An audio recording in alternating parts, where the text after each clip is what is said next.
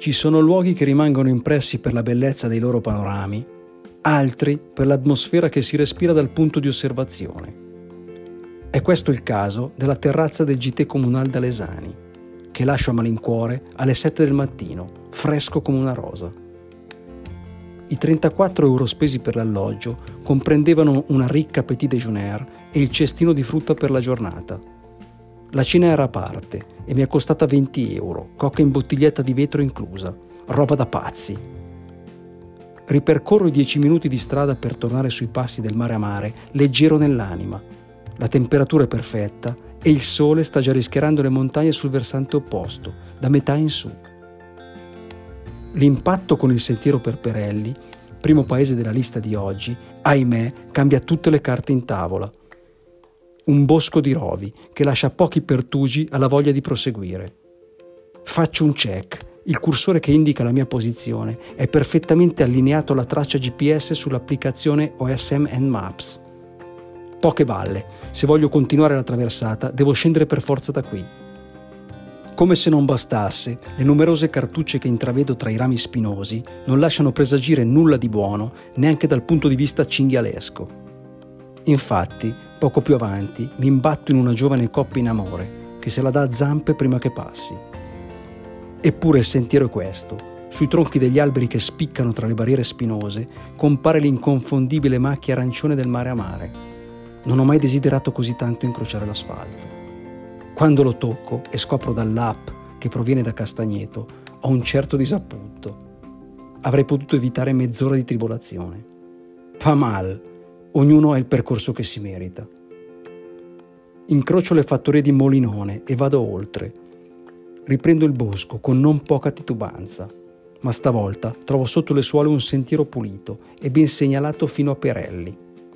Da qui parte una dolce salita nella foresta, dove non passa un raggio di sole. Incontro tre persone, un camminatore di giornata, una ragazzotta con zainetto e fucile a tracolla e una sessantenne con 50 litri di zaino in spalla e una cartina in mano, sul disorientato andante. La mappa cartacea avrà sempre il suo fascino, ma in mezzo a un bosco, senza alcun punto di riferimento, è una condanna alla perdizione. Mi sento un privilegiato a poter camminare con lo zainetto da runner e l'applicazione di nuova generazione. Come spesso capita quando si sale, spariscono le piante ad alto fusto e inizia la piantagione di felci, 80 cm di un essere strisciante attraversa la via ed io che pensavo esistessero solo le lucertole tra i rettili dell'isola. Fino ad ora sul mare a mare ho incontrato più fucili che persone. Comincio a credere che i miei bastoncini siano un deterrente insignificante in questa terra selvatica.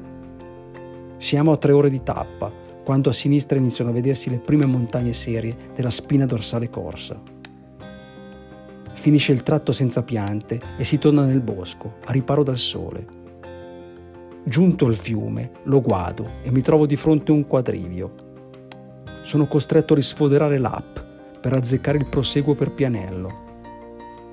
La presenza di due coppie di turisti ultra settantenni abbigliati alla Jurassic Park alza la media degli incontri con soggetti non armati.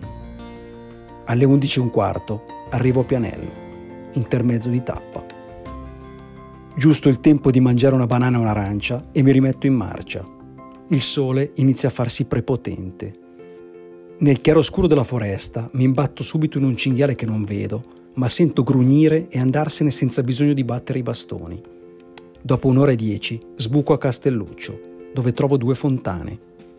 Meglio la seconda, più fresca e potabile.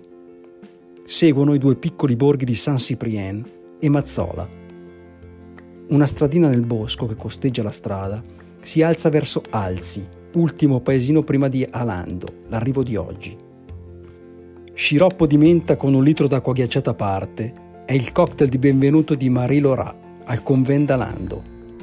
Per trovarlo, o meglio per farmi recuperare dalla titolare, anch'ella alla guida di una Duster modello nuovo, mi sono giocato l'aiuto a casa di Patricia. Il motivo è semplice. Il paese composto da una decina di case, dispone di ben due campanili bianchi. Ebbene, sbagliavo il campanile di riferimento. Dopo 12 giorni di tenda e uno all'alloggio comunale, La mia stanza da letto, con bagno antibagno al piano di sotto, è una suite imperiale. Il sole sta calando e l'aperitivo servito in giardino, vino all'arancia annacquato dal ghiaccio, ha lo stesso colore del tramonto.